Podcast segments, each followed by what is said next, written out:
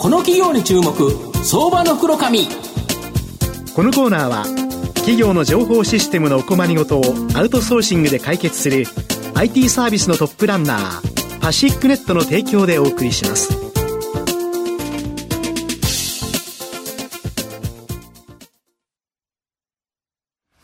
ここからは相場の福の神こと藤本信之さんとともにお送りします。藤本さん、こんにちは。毎度相場の福の神こと藤本でございます。よろしくお願いいたします。お願いいたします。よろしくお願いします。まあニューヨーク市場上がってる時に日経金大して上がんないっていう下がったら下がるってどういうこっちゃねんって個人投資家思ってると思いますけど、まあその中ですね、今後大きな成長を期待できる企業を今日ご紹介したいなというふうに思います。今日ご紹介させていただきますのが証券コード4260東証グロース上場ハイブリッドテクノロジーズ代表取締役社長 CEO のチャンバン・ミンさんにお越しいただいています。ミンさん、よろしくお願いします。よろしくお願いします。よろしくお願いします。ハイブリッドテクノロジーズは東証グロースに上場しており、現在株価600飛び1円、1単位6万円少しで買えます。東京都中央区新川に本社があるベトナムの豊富な IT-DX 人材を活用してクライアント企業のデジタル変革に伴走するソリューションカンパニーになります。まあ、ミンさんは日本の上場企業で唯一のベトナム人の社長ということなんですけど、まあ、このためこのベトナムの IT 人材を上手に活用するですね、ハイブリッド型サービス、まあ、これが御社の大きな特徴ということなんですけど、これどんなサービスになるんですか？日本で、はい上流工程って言われる、はいちょっとこうシステムとかですね、ソフトウェア開発をする中で、仕様書を作ったりとか、一番最初にそうですね、要件を聞いて、その要件をこう整理して、定義して、でそれをこうドキュメント化する、みたいなちょっとこう難しい、作業を、日本で、やって、でその、ベトナムで、当社のベトナム人のエンジニアが、その仕様書にのっとって、実装、プログラミングをするっていうのが、ハイブリッド型サービスっていうところで命名してます。なるほど。はいで御社の場合ですね、準委任契約のストックサービスと請負契約のフローサービス、これを提供されていて、このストックサービスの売り上げがほぼ9割ということなんですが、これストック型ずっとやっぱ積み上がっていくって感じですか？そうですね、お客様ごとに専属のチームを、提供して、でさらに持続的な収益をこう積み上げるみたいなところが、ストックサービスの、内容となってます。なるほど、でこのハイブリッド型サービスって他の会社でも実際になんかベトナムと提携すればできそうなものなのに、他がなかなか難しいのは、御社の場合日本にもベトナムの技術者結構在住されてるんですよね。そうですね、もともとこっち日本に留学をして、もう10年以上日本に住んで、でさらに日本の、IT 企業に就職して、かなりその文化だったり、ビジネスのマナーだったり、そういったものをこう理解して、で開発の試験もあって、でそうしたベトナム人がこう、集まってるっていうのが、当社の特徴です。なるほど。でその人たちがベトナムにいる方に指示をできる。でベトナムの方がベトナムに支持するので、向こうとしても分かりやすいということですか？そうですね、コミュニケーションは結構円滑に、できてます。なるほど、でこのベトナム、日本って IT 人材不足っていうのがもうよく言われてると思うんですけど、ベトナムにはこの IT 人材豊富にいるんですか？そうですね、これベトナム政府の目標なんですけども、2030年までに、150万人の IT の人材を輩出すると、で今の大学の IT の学部数も153学部あって、で新卒の IT の人材が年間 5.7 万人ってなってます。なるほど、だそれだけ要は優秀な大学がいろいろあって、そこから卒業生がどんどん5万7千人も出てくると、だから将来的には150万人になる、でやっぱそういう人たちがいっぱいいるからこそ、御社もそのベトナムの IT 人材、すぐ大量に必要だというと、それが提供できるということ。日本だとこれ無理ですよね。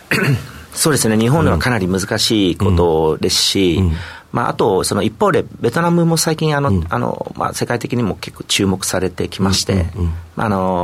GAFA ね始まるさまざまなそのアメリカ企業でもそうなんですけども、あとはその欧米のところからとかもですね、注目されて、特に日本からも注目されてるんですが、そこで何が起きるかというと、やっぱりその採用の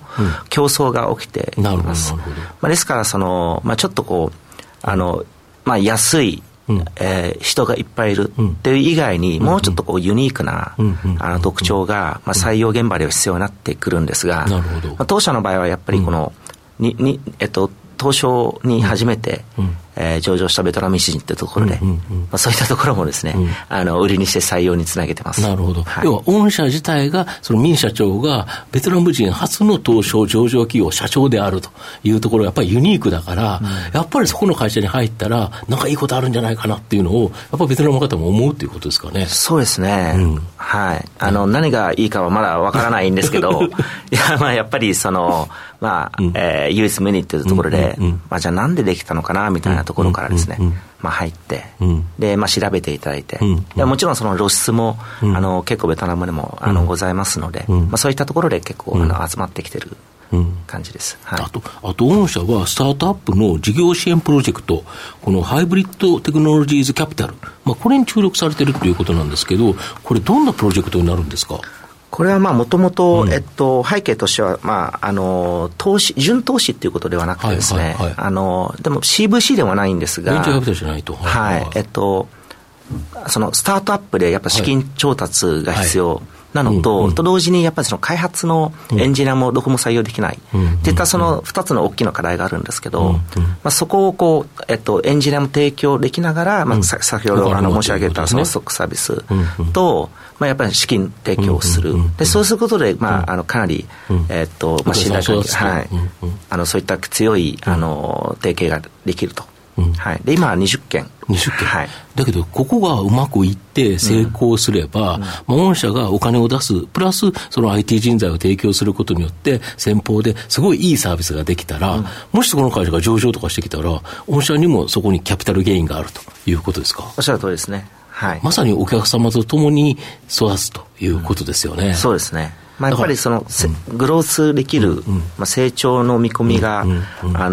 こうできるところに、ご一緒させていただいてますので、そういったところだからこそやっぱりその開発にどんどんこう投資をしていくっていうところもあるので、その好循環を生かしながら、積極的に資金提供もしてます。なるほど、単純にベンチャーキャピタルでお金を出すだけではなくて、要は技術も提供しているから、こんな製品を作る会社だったらいい会社だよねっていうのは御社は目利きができるということですか？それもありますね。なるほど、あと既存事業の成長を、単価上昇かける件数増加とですね、事業の多角化、この2つの方向性で今まで M&A をされてきてると思うんですけど、前期、2023年9月期にも M&A をされてるんですけど、今後もこうやっぱり注力してる感じですか？そうですね、上場前に4社、買収させていただいて、で、大体2年ぐらい前に、上場して、でそこから2社、買収させていただいてるんですけども、やっぱりその成長戦略の中で、時間を買うじゃないですけど、あとは知見を買うっていうところで、M&A も積極的に、行ってます。なるほど。で今150円までドル高安進んでたと思うんですけど、それがですね少し是正されてきたというところなんですけど、お客様の反応これどんな感じでしょうか？